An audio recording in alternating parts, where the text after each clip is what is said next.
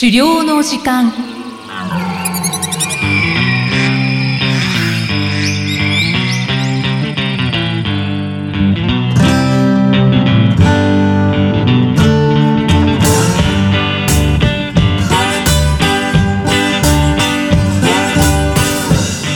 こんにちは、漁師の藤井久人です。こんにちは、進行役の生きみえです。この番組では狩猟に関する様々なトピックをお話ししています。藤井さん、今回もよろしくお願いいたします。よろしくお願いします。さて、今回は狩猟を身近に感じる方法、漁師に会う編ですね。はい。えー狩猟を身近に感じる方法として、前回、前々回でご紹介した野山の散策やバナシェアリングのように、まあ、野生の動物たちに接するってアプローチもあるんですけれども、はい。まあ、狩猟に関わる、まあ、実際の人として、猟師の方に会うっていうアプローチもあるのかなと思います。うん、確かにそうですね。で、この1年ぐらいは積極的に人に会うのが、まあ、なかなかはばかられるような、まあコロナ禍ということで、まあ状況が続いてましたが、はい。まあだんだん変わってくるのかなっていうことも期待しつつですね、まあこんなトピックにしてみました。うん、はい。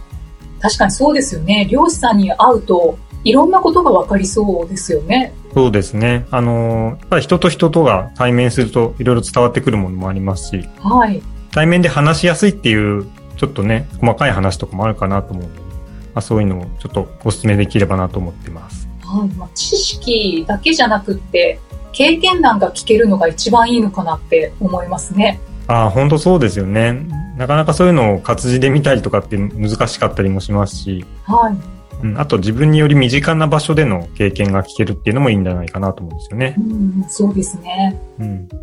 で私の場合は、まあ、仕事仲間にたまたま漁師の方がいて、あ、はい。まあ、その方からお話を聞けたっていうことが、まあ、狩猟を身近にさせてくれたっていうことが非常に大変幸運だったと思うんですけれども、はい。まあなかなか世の中そういう状況の人って少ないと思うんですよね。うん、確かにそうですね。であれば、漁師さんがいるところにこちらから会いに行くっていうのはどうかなと思います。はい。まあ、ただ、漁師さんはどこにいるのかっていうのがちょっとわからないですよね。そうですね。はい。まあ、漁師さんのいるところとして、まあ多分一番多いのはですね、はい。銃砲店といって、まあ銃とか漁具を販売している、まあ、お店なんだろうなと思うんですよねあ。あ、お店ですね。うん。まあ店員さんはほぼ漁師だと思います。うん。はい。で、銃砲店の店員さんは、まあ、私も何店か遊びに行ったことがあるんですけれども、はい。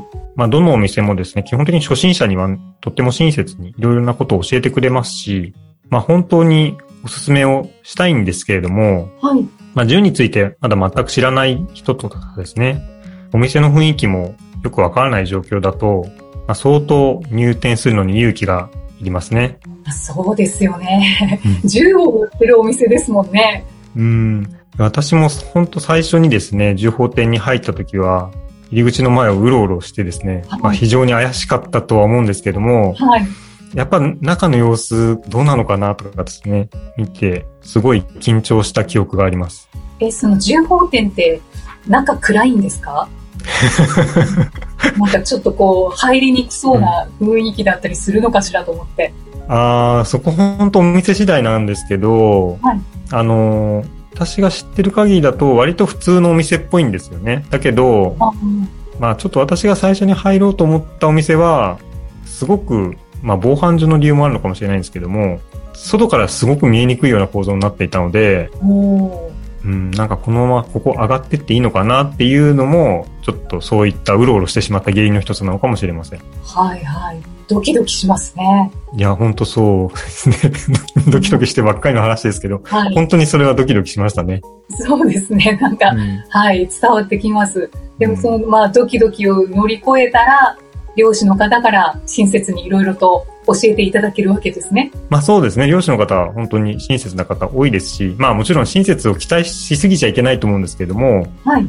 うん、決して怖いことを想定してですね、ご会いに行く必要はないのかなというふうに思ってます。はい。まあ、ただやはりですね、それだとちょっと実際にやってみるの難しいアドバイスになってしまうと思うんで、うん。はい。まあ、受報点以外っていうところでもう少し候補を出していくと、まあ、次の候補は、まあ、漁師さんがやっている飲食店になるのかなと思います。おー飲食店もありますか。うん。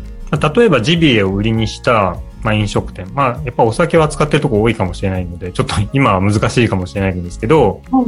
まあ、飲食店の中には漁師として自分が捕獲した、まあ、鳥とか獣類を、まあ、ジビエとして提供しているところもあるんですよね。うーん。はい。で、食材として提供することを前提に、まあ、こだわりを持って狩猟されてるっていう方もいらっしゃいますし、はい。まあ、お店のお仕事の邪魔にならないような、まあ、ちょっとした合間に、まあ、狩猟のお話を伺うことも、まあ、できるんじゃないかなというふうには思ってます。うんうん。確かに、そうですね。うん。ただ、ちょっと私も実は、まだそういうお店食べに行けていないので、はい。まあ、今年の秋ですね。まあ、狩猟の季節になると、やはりそういった食材もメニューに上がってくるでしょうから、まあ、行けるといいなという期待も込めつつ行ってみたいなと思ってます。そうですね。うん、状況が落ち着いてほしいですね。そうですね。はい。あとはですね、まあ、と飲食店以外ですと、まあ、お住まいが関東圏の方向けにはなってしまうんですが、はい。まあ、漁師の方が運営されている漁師工房ランドっていうお店がですね、千葉県の君津市にあります。はい。で、この店長の方はですね、もちろん漁師なんですけれども、まあ、以前私が遊びに行った時には、まあ、千葉県で行われている狩猟であるとか、まあ、有害鳥獣駆除の特徴とか、はい。まあ、どんな動物が多く取れてるんだよとかですねう、んまあ、そういったお話を伺えて、まあ、とても興味深かったんですけどうん。も、うんうんはい。イキさん、キョンって知ってますか？今日は、なんとなく聞いたことありますけど、うん。なんか小さい鹿みたいなうん動物だったと思います。ああ、よくご存知ですね。はい。なんか外来種の、まあ、小型の鹿の一種らしいんですけどね。はい、うんはい。まあ、千葉県と、まあ、伊豆大島に日本では多く生息しているようなんですが、はい。まあ、農作物被害なんかも結構多いですっていう話を伺いました。そうなんですね。うん、外来種ですもんね。そうですね。うーん。まあ、店長さんのそういったお話だけでなくてですね、はい、まあ、お店自体もとってもユニークで、はい。まあ、有害鳥獣駆除のために捕獲された、まあ、鹿やイノシシとか、まあ、珍しいものだと、猿とかですね、アナグマとか、あと先ほどお話したキョンなんかもですね、はい。お肉が出たりして、まあ、あの、まあ、ソーセージの形で売ってるのもありますし、はい、はい。あの、店頭で実際に商品が並んでるのを見ながら買うことができるというお店になってます。へえ、ジビエの加工食品を売ってるんですね。そうですね。まあ、実際私もお土産でソーセージを買って帰りましたけれども、まあ、とても美味しく食べられました。何のソーセージだったんですか？えっ、と、私が買ったのはイノシシのソーセージですね。へえ、美味しかったんですね。はい。それはとても美味しかったです。まあ、私と一緒に行った人は、猿のお肉を買ってましたね。ああ、そうなんですね。うん。それはソーセージですか？それはね、普通の、なんか、お肉だったと思いますけど、はい、はい。うん。感想聞きましたか？いや、ちょっと聞けてないですね、残念ながら。うん。な、なんか、みんなでバーベキューをするときの材料にしたいって言ってましたけど、うん。ああ、いろんなお肉が売られてるんですね。そうですね、なかなかそういう形でお店で実物を見ながら買えるっていうところは少ないんじゃないかなと思うんですよね。ああ、はい。あと、お肉以外にも、動物の、まあ、鹿の角とかですね、骨とか皮とか、まあ、そういったもの自体を使用した、こう、オブジェであるとか。あと、アート作品のようになっていたりとかですね、はい。まあ、他ではなかなか見られないようなものが、まあ、いろいろと販売されててですね、まあ、とても面白いお店ですね。うん本当にもう、狩猟専門のお店ですね。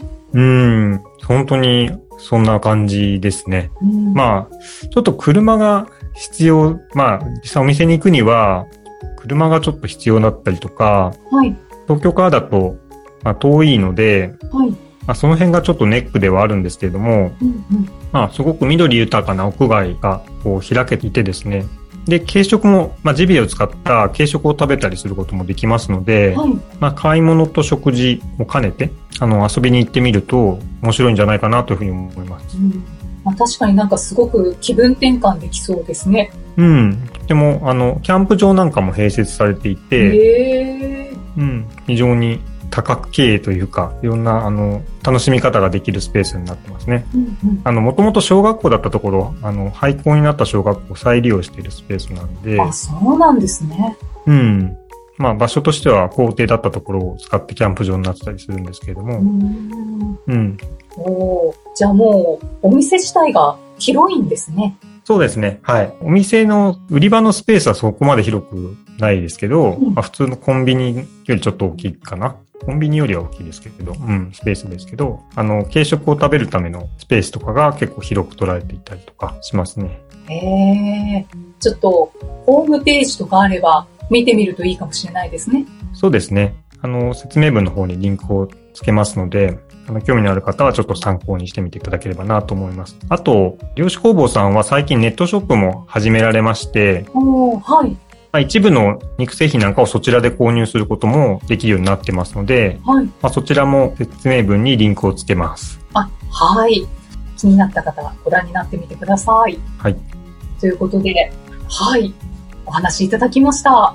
次回はどんなお話になりますか？はい。えー次回はですね、まあ、私が、あの、猟友会に先日入会したってこともありまして、はい。そのお話、あの、猟友会への入会についてというお話をしていきたいと思います。わかりました。さあ、この番組では、資料に関するご質問や番組へのご感想をお待ちしています。メッセージはエピソードの説明文に記載の URL からお寄せください。藤井さん、今回もありがとうございました。ありがとうございました。